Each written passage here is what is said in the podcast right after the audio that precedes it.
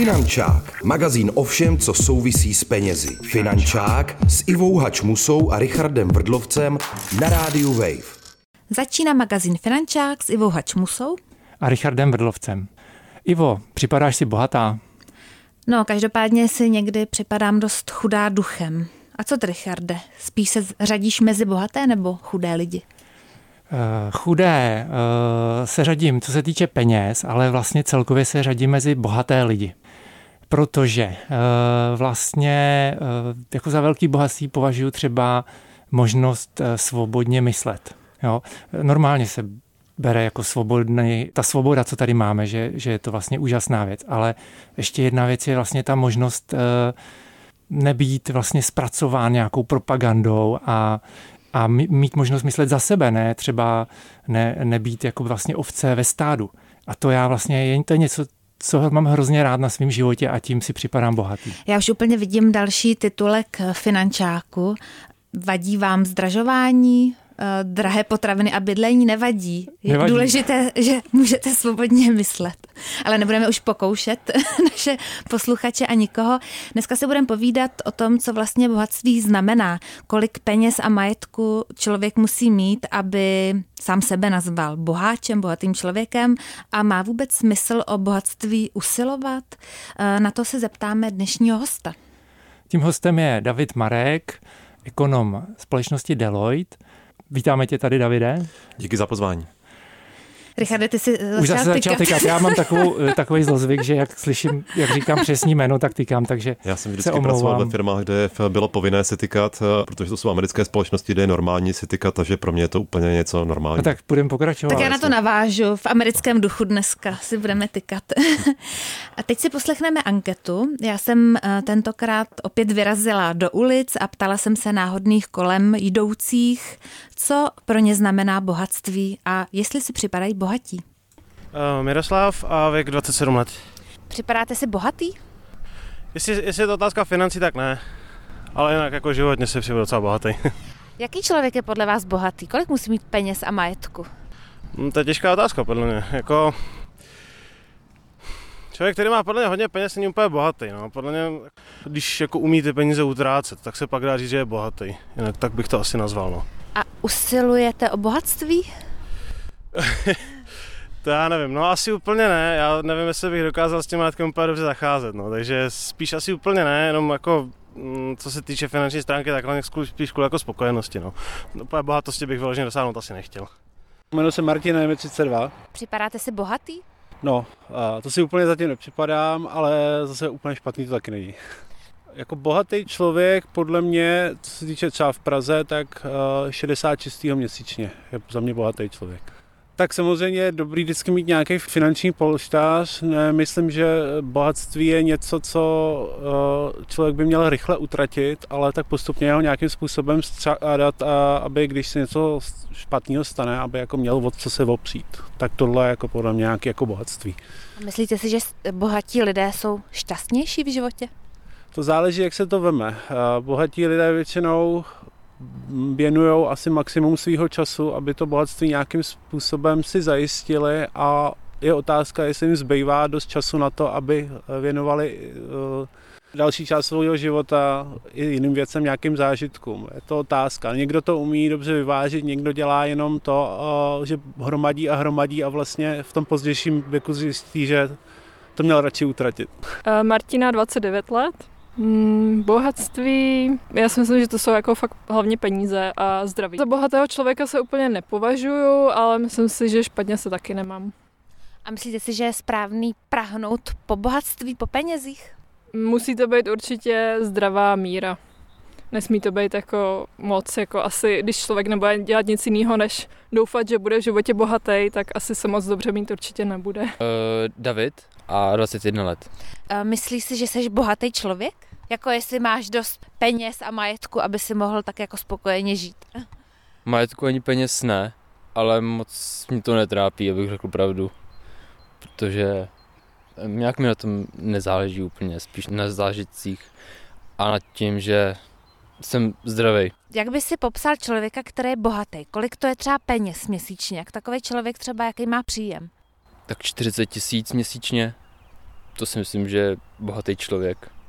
A majetek, tak já nevím, má asi vlastní barák, má splacenou hypotéku, má dvě auta a velkou zahradu. Martin, 34.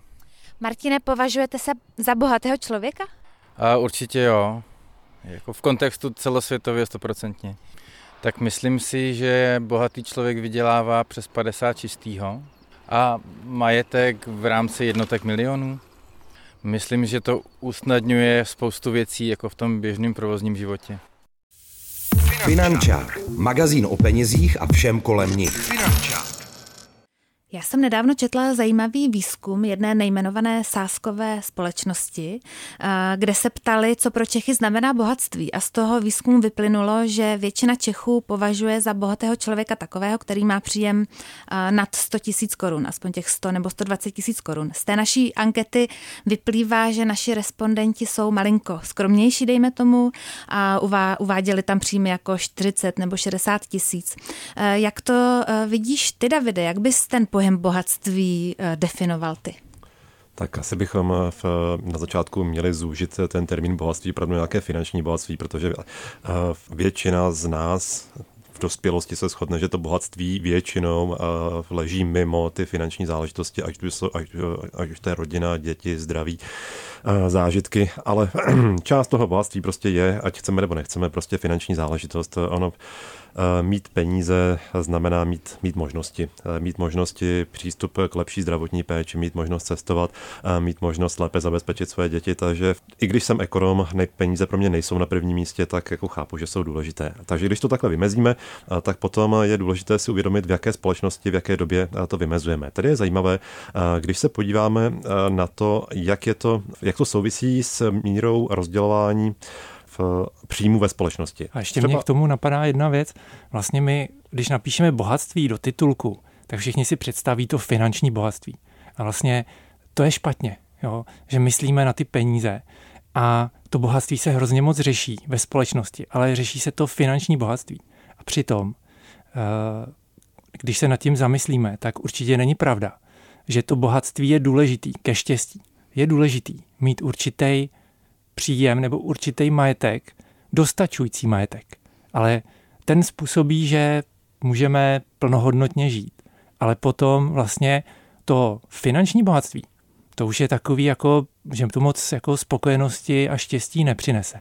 Ale jenom jsem chtěl odbočit od toho, že vlastně my to tím slovem zužujeme na to finanční, jo, obecně, a my teďka to teda zúžíme Tak to klidně opravdu... teď pojďme fakt zúžit, ale když si fakt představím, že mám teda nějaký plat, ale musím zaplatit, dejme tomu nájem nebo hypotéku, potraviny jsou drahý, eh, pokud mám děti, tak samozřejmě děti, tak je, je opravdu nějaká třeba suma eh, pro třeba člověka, což je single, nebo pro rodinu, která je taková jako hraniční? Uh, jo, a já bych dokončil v podstatě v, uh, tu myšlenku, kterou jsem začal, protože to je odpověď na obě dvě otázky.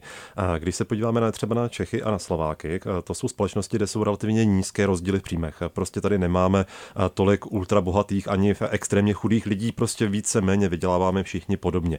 A proto také v, u nás ta hranice bohatství je relativně níže, protože prostě nevidíme tolik příkladů těch bohatých. Uh, z průzkumů, které tady byly zmiňovány, nebo které jsem si dohledal, než jsem uh, v, uh, přišel jsem, tak je to většinou nějaká hranice dvoj a čtyřnásobku průměrné mzdy.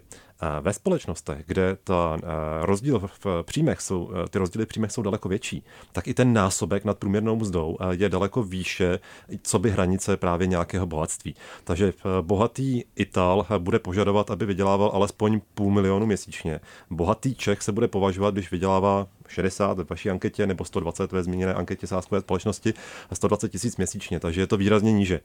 Takže ono je to opravdu potřeba zasazovat do kontextu doby a společnosti, kde ta hranice je, ale samozřejmě je subjektivní. Jinak bohatý bude bezdomovec, když najde na ulici pětitisícovou bankovku a jinak se bude cítit miliardář, když ztratí pět tisíc korun na ulici. A hodně zajímavý je tohle vztáhnout na země, které jsou řekněme, rozvojový nebo eh, považují se za země třetího světa. Eh, vlastně takový zajímavý příklad je i Rusko, kde vlastně ty rozdíly mezi bohatými a chudými jsou obrovský, takže to by mě zajímalo, kolik, u jakého příjmu si potom představuje, že je bohatý Rus. No, to, to není otázka na, na tebe, Davide, ale jenom, že je to takový zajímavý, že Rusko, všichni si tak představují eh, ten socialismus, jo, nějaký, nějaký levi, levicový přístup, ale vlastně to je nejkapitalističtější společnost skoro, eh, co se týče rozdílů mezi bohatými a chudými. No každopádně teď se tam moc dobře mít asi nebudou. Mě by asi nepřekvapilo, kdyby symbolem bohatství eh, v Rusku bylo vlastnictví nějaký superjachty, který dneska vidíme každý den na sociálních sítích, televizních novinách takže pokud eh, vlastníte jachtu, tak se můžete považovat za bohatý. Já nechápu, proč ten Abramovič potřebuje ty čtyři ty jachty, jo? proč mu nestačí jedna. Tak ta super jachta, která on má tři a jedna se mu staví v Hamburku, jestli se nepletu. Někdo se považuje tolikrát člověkem, kolik umí jazyků, někdo to kolikrát má ve vlastnictví jachtu. No, ale od jachet zpátky na zem. Omlouvám se za, za přerušení. Podle stejného výzkumu, který už jsem citovala, eh, se během pěti let zvýšil počet Čechů, kteří se cítí být bohatými hned osmkrát. Což mi přišlo takový zvláštní, protože vlastně teď ten vývoj ekonomiky je takové jako prapodivné, je velká inflace. Jaký ten trend bude teď podle tebe, Davide? Já asi ten vývoj celkem chápu, protože my jsme se vlastně od té velké finanční krize před už 13 lety měli ve směs většinu let velmi dobře. To, že jsme teď na chvilku zakulísali kvůli covidu, to, že teď uvidíme, co provede s českou ekonomikou válka na Ukrajině, to jsou relativně taková drobná zaškobrtnutí oproti tomu, o kolik se zvýšily příjmy, o kolik se zvýšila životní úroveň za poslední desetiletí. A to se zvýšila výrazně. Takže díky tomu samozřejmě i počet lidí, kteří se cítí zabezpečení, bohatí eh, se logicky zvýšil. Nicméně musím upozornit na to, že v poslední době spousta sociologů upozorňuje na to, že ty rozdíly v té společnosti se můžou prohlubovat, že víc lidí může právě kvůli těm vysokým cenám spadnout do té chudoby. A i my třeba vnímáme i v reakcích na náš pořad, kde jsme například eh, radili nedávno lidem, že mají eh, šetřit na některých výdajích, takže jsme zkrátka dostali hodně reakcí takových až jako pobou pobouřených uh, lidé často říkají, že vlastně ani nemají z čeho šetřit. Jak to má třeba, jaký vyhlídky má, uh, dne, já vím, že se to nedá jako zprůměrovat, ale dnešní mladý člověk, který třeba po škole, má, jak, jak má šanci se třeba stát bohatým? Já myslím, že my jsme pořád ta společnost, která je eh, relativně taková, řekněme, rovnostářská, že opravdu ty startovní podmínky a životní podmínky pro většinu lidí jsou natolik podobné, že většina lidí se nemusí obávat nějakého pádu do chudoby existenčních problémů. Samozřejmě pokud by k něčemu takovému docházelo, máme tady sociální síť. Její nevýhodou je administrativní náročnost. Prokousat se 15 stránkovým formulářem, než eh, se kvalifikujete pro nějakou sociální dávku, je uh, trochu problém. Nicméně, uh, když vezmeme, jaké jsou rozdíly příjmech před použitím sociálního systému a potom, tak vlastně v, my jsme dohromady se Slovenskem a s Dánskem a tuším úplně nejvíc rovnostářské země na světě, takže tady opravdu ten problém chudoby je závažný, ale ne tak závažný jako v jiných zemích. Tam je to opravdu ještě výraznější. Co se týká startovní podmínky mladých lidí, máme zdarma vysoké, vysoké školství, takže jako tady si mladí lidé nemají na co stěžovat. A jasně, že se nedostanou tak rychle k nemovitostem jako jejich rodiče, to se asi nedostanou. A nicméně já nevidím žádný důvod, proč by životní mantra musela být vlastnictví domu nebo bytu. V bydlení v nájmu je třeba v Německu normální věc a většina lidí tam bydlí v nájmu, menšina lidí vlastní nemovitosti. U nás eh, jsme tak trochu posedlí až ekonomicky iracionálně tím, že prostě nemovitost je svatý grál? Dneska si s Richardem povídáme s ekonomem Davidem Markem o bohatství a o tom, co bohatství znamená. A Já taky ně... o uh, nerovnosti mezi příjmy, ano. mezi lidmi. A to je téma, který vlastně mě uh, jednak je důležitý, protože si myslím, že ohrožuje stabilitu společnosti a vlastně ty nerovnosti, oni se u nás eh, v průběhu let zvyšují. Otázka je, jestli se zvyšují proto, že bohatý bohatnou, což by nevadilo, pokud chudí taky bohatnou, ale nebo druhá možnost, a to by byl problém, by bylo, pokud chudí chudnou. Já nevím, jak to vlastně je. Máte o tom informace, jestli ta jestli ten rozdíl, který u nás eh, vzniká, je jakoby vlastně negativní, jestli to je chyba nějaký um, třeba vlastně ma, malý uh, vládní sociální sítě. Je to ten druhý případ, kdy opravdu je to spíš tím, že bohatí bohatnou, než by chudí chudli. A přeci jenom, když se podíváme třeba na výši minimální mzdy v relaci k průměrné mzdě, tak ta se v posledních letech celkem razantně zvyšovala. To znamená, tady ty podmínky pro to, aby chudí nechudli, jsou nastaveny docela dobře. A tím, že jsme se desetiletí měli ekonomicky velmi dobře, tak prostě vznikla skupina lidí, kteří se měli nejen velmi dobře, ale extrémně dobře. Takže ti bohatí zbohatli a tím se mohli trochu zvýšit v rozdíly v příjme. Tady asi důležité říci, že v, neexistuje nějaká ideální hranice, která by říkala, že je dobré mít co nejnižší rozdíly v příjme, nebo naopak nějaká optimální. V každé společnosti je to trochu jiné. Ono v, mít nízké rozdíly ve, v příjmech ve společnosti taky není vždycky úplně výhra, protože vy pak vlastně, abyste dosáhli těch nízkých rozdílů, tak musíte mít celkem robustní sociální politiku, kterou musíte z něčeho zaplatit. Tudíž musíte mít i poměrně velké zdanění a přerozdělování ve společnosti. Tím ale zase demotivujete ty úspěšné, aby tady v té ekonomice něco dělali, protože oni vědí, že je strašně zdaníte. Takže v, je tady potřeba vyvažovat takovou tu dynamiku a dravost té společnosti, takový ten americký sen, americký přístup a pak takový ten skandinávský přístup, kdy zase zajistíte tu stabilitu. Takže v každé společnosti je potřeba hledat tu rovnováhu mezi oběma aspekty. Jak zajistit možnosti pro ty podnikavé, pro ty schopné a neodradit je příliš vysokým zdaněním, ale zase se postarat o ty nejchudší, aby prostě nespadali do chudoby a nebyl tady problém. Mně k tomu napadá, že vlastně eh, i když všechno jakoby eh, funguje dobře, bohatý bohatnou, chudý bohatnou, ale když ty bohatý bohatnou víc, tak se děje to, co zjistil jeden eh, průzkum, že vlastně spokojenost lidí nesouvisí s tím, kolik oni mají peněz nebo kolik mají majetku, ale souvisí s tím, jak na tom jsou sousedi. A když ty lidi, kteří vidějí okolo sebe, jsou bohatší nebo hodně bohatší, tak i když já se mám dobře, tak na mě bude působit ten pocit, že vlastně se mám špatně a začnu si stěžovat, že jsem chudej a začnu třeba nadávat nebo volit nějakou stranu. Tak to je vždycky, když budete miliardář, ale budete mít nejošklivější dům čtvrtí miliardářů, tak budete naštvaný, budete se cítit chudej, i přesto, že jste miliardář. Uh, v... To asi chtěl způsobit Abramovič těm ostatním milia- multimiliardářům. Závist. Je to tak, vždycky to budeme posuzovat eh, v relacích. Ono to není jen takové to eh, pověstné v eh, české, česká závis v sousedovic kozy, ale prostě tohle to platí v každé společnosti. Takže proto vždycky mluvíme o té relaci vůči jednotlivými příjmovými skupinami a ne o absolutní hodnotách. Já se ještě vrátím trochu k těm rovným šancím, nebo těm šancím těch mladých lidí, jak vlastně nabít toho majetku nebo těch peněz.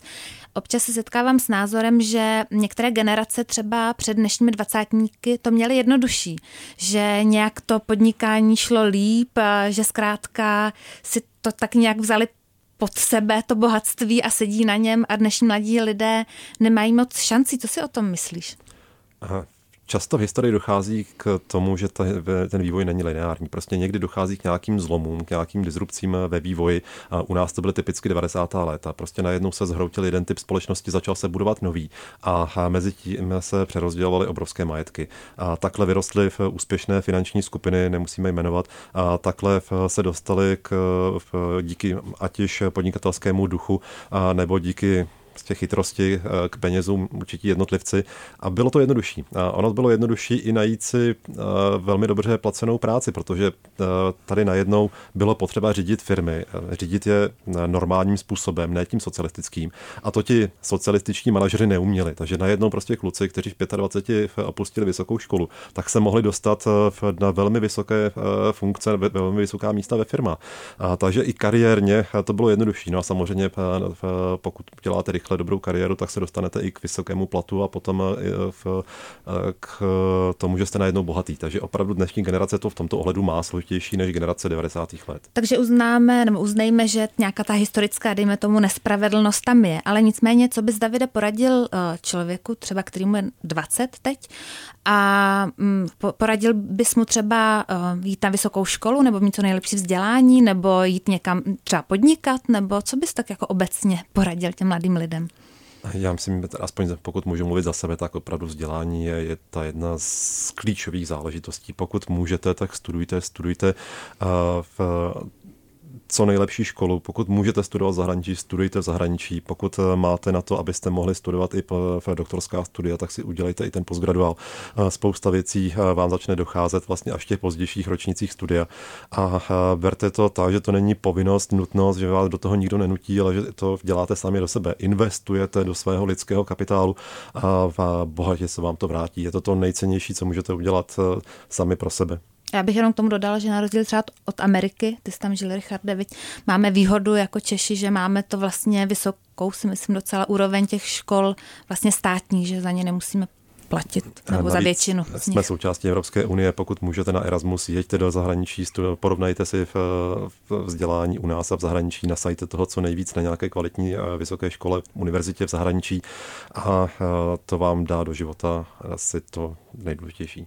Bohužel u těch českých škol často chybí ta praktická stránka výuky a mě k tomu napadá ještě, eh, kromě toho vzdělání, někdo se prostě na vzdělání nehodí, nemá na to buňky.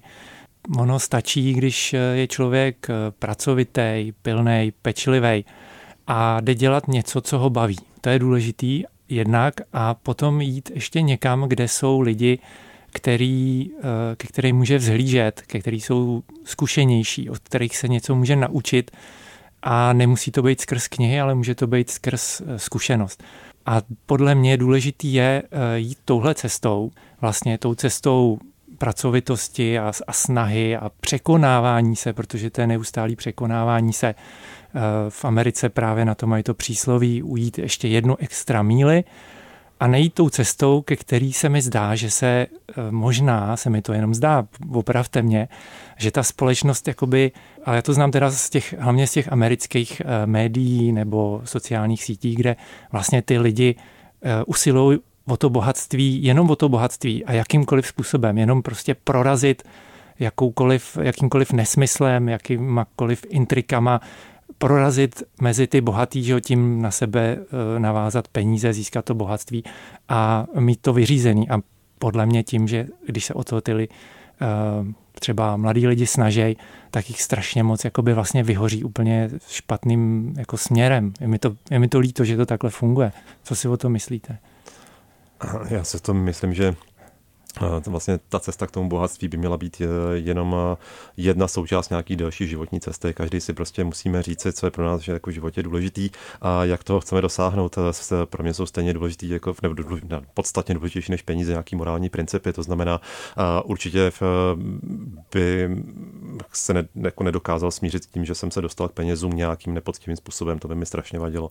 A, takže tohle to si každý musí uh, stanovit sám. A jak jsem říkal, že je důležitý školství, tak stejně tak důležitá je rodina a nějaký takovýhle, uh, řekněme, uh, zázemí do života, vstří, vštípit těm mladým lidem nějaký hodnoty, nějaký hodnotový systém, aby věděli, jak se mají ve společnosti chovat, co odsuzovat, co podporovat. A ono to potom vlastně kultivuje celou společnost. Ono to pak už není o bohatství, je to v nějakém národním bohatství, o kultivaci demokracie. Na začátku si mluvil o tom, že pro tebe součástí bohatství je možnost svobodně myslet. Mě okamžitě napadlo, že doplňkem toho je nejenom myslet, ale i svobodně se vyjadřovat. Pochopitelně, ano. Což je jako strašně důležitý a ono to není tak samozřejmé. Ona někdy ta svoboda vyjadřování je vlastně jenom formální a právě člověk si nedovolí vlastně svobodně myslet, protože... Že se sám koriguje. Že se sám koriguje, to mi přijde To my se dneska tragický. tady nebudeme rozhodně korigovat. Richarde, ty jsi zmínil uh, to vzdělání a knížky a mě napadá, že když přijdu občas do knihkupectví, tak tam někdy vidím takový ty motivační knihy, sedm typů, jak se stát bohatým a podobně. Davide, funguje to podle tebe, jako jde se to nějak jako naučit, nějaký přístup nebo myšlení, který vede k bohatství? I dřív byly oblíbený ty desatera, deset typů jo, a teď teďka už sedm. není čas, jo, není čas sedm, ale už jsem viděl i třeba jenom tři, Tři, čtyři. Jeden typ. Tak aspoň jeden typ, Davide, prosím.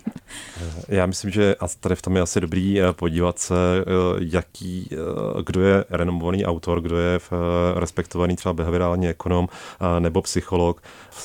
Je řada lidí, kteří dostali Nobelovu cenu v této oblasti a píšou knížky, které můžou lidem v tomto pomoci, aby minimálně nenaletěli některým trikům nebo aby sami začali uvažovat trošku důsledněji o financích, o bohatství, ale samozřejmě na toto téma se potom sveze spousta dalších eh, neznámých autorů, kde těžko hodnotit, protože člověk nemá šanci to všechno přečíst.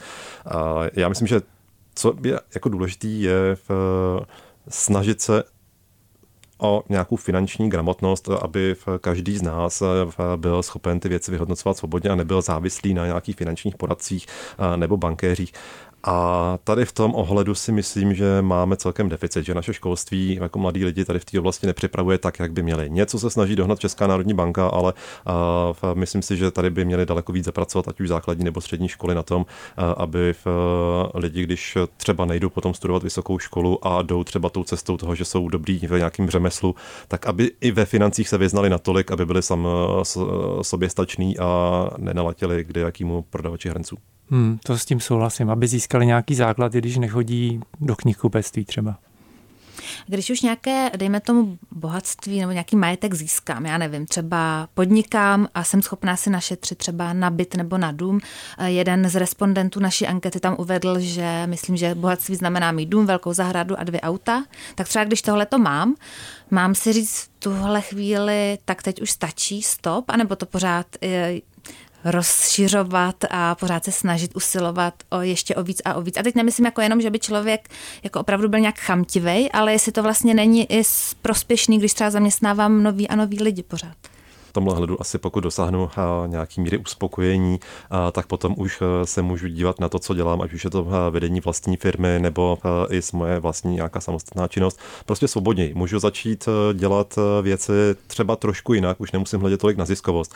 Můžu třeba k tomu svým podnikání ještě přidat chráněnou dílnu, i když vím, že to nebude zvyšovat profitabilitu mého podniku, ale bude to zvyšovat prostě můj dobrý pocit z toho podnikání, který třeba dělám. Takže v peníze otevírají možnosti. Samozřejmě samozřejmě pokud eh, toho dosáhnu podnikáním eh, díky tomu, že eh, mám šikovný zaměstnance, tak logicky je to i nějaká moje zodpovědnost, sociální zodpovědnost nejenom za rodinu, ale i právě za, za ty své zaměstnance. Takže potom si říct, zavírám krám, máte všichni výpověď, by prostě nebylo asi úplně morální, takže tady se obloukem vracím k tomu, že finanční bohatství není všechno, že ta morálka je důležitější. A myslím, že pak to člověka může víc uspokojovat, když eh, podniká eh, vlastně s eh, tímhletím vyšším cílem.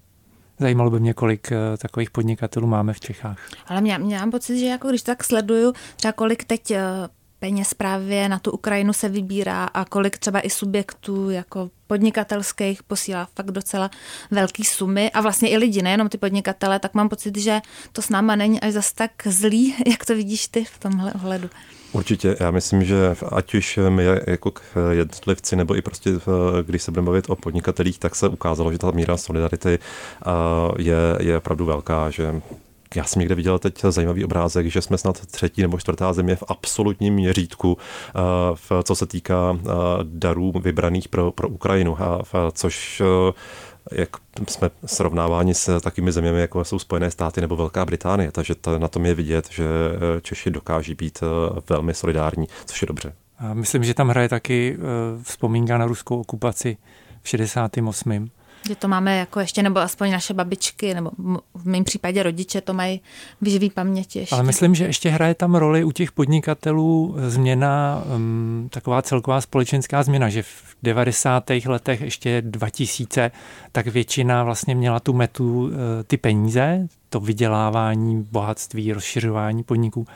A myslím, mám takový pocit, že vlastně uh, s takovým zpětným pohledem, uh, sebereflexí zjistili, že vlastně je to až tak eh, nenaplňuje nebo že jim to nepřináší takovou radost a začalo se to proměňovat postupně v něco, co je víc eh, navázaný na tu společenskou prospěšnost. Mám takový dojem. Já bych s tím plně souhlasil. Dneska eh, máme podnikatele, kteří už můžou si dovolit nemyslet jenom na peníze a na bohatství. A já, když jsem přemýšlel po cestě sem o tom vlastně, co je bohatství, tak jsem si říkal, bohatý je vlastně ten, kdo přestane řešit to, jestli je vůbec bohatý. A my už máme asi dost podnikatelů, kteří prostě přestali řešit to, jestli jsou dost bohatý, protože prostě už jsou. Takže v okamžiku, kdy neřeš, neřeším bohatství, tak jsem vlastně bohatý. Tím bychom to mohli to zakončit. To je naprosto krásný závěr, jako kdybychom si to napsali dopředu. Není to tam napsaný. není, není, není. Davide, moc krát děkujeme za naši návštěvu a inspirativní povídání. Děkuji za pozvání. Připojuji si k poděkování. Ahoj. Loučí Ahoj. se Iva Hačmusa, Richard Vrdlovec a magazín Finančák. Finančák, magazín o všem, co souvisí s penězi. Finančák s Ivou Hačmusou a Richardem Vrdlovcem na rádiu Wave. Další díly Finančáku najdeš na webu wave.cz lomeno Finančák, v mobilní aplikaci Můj rozhlas a dalších podcastových aplikacích.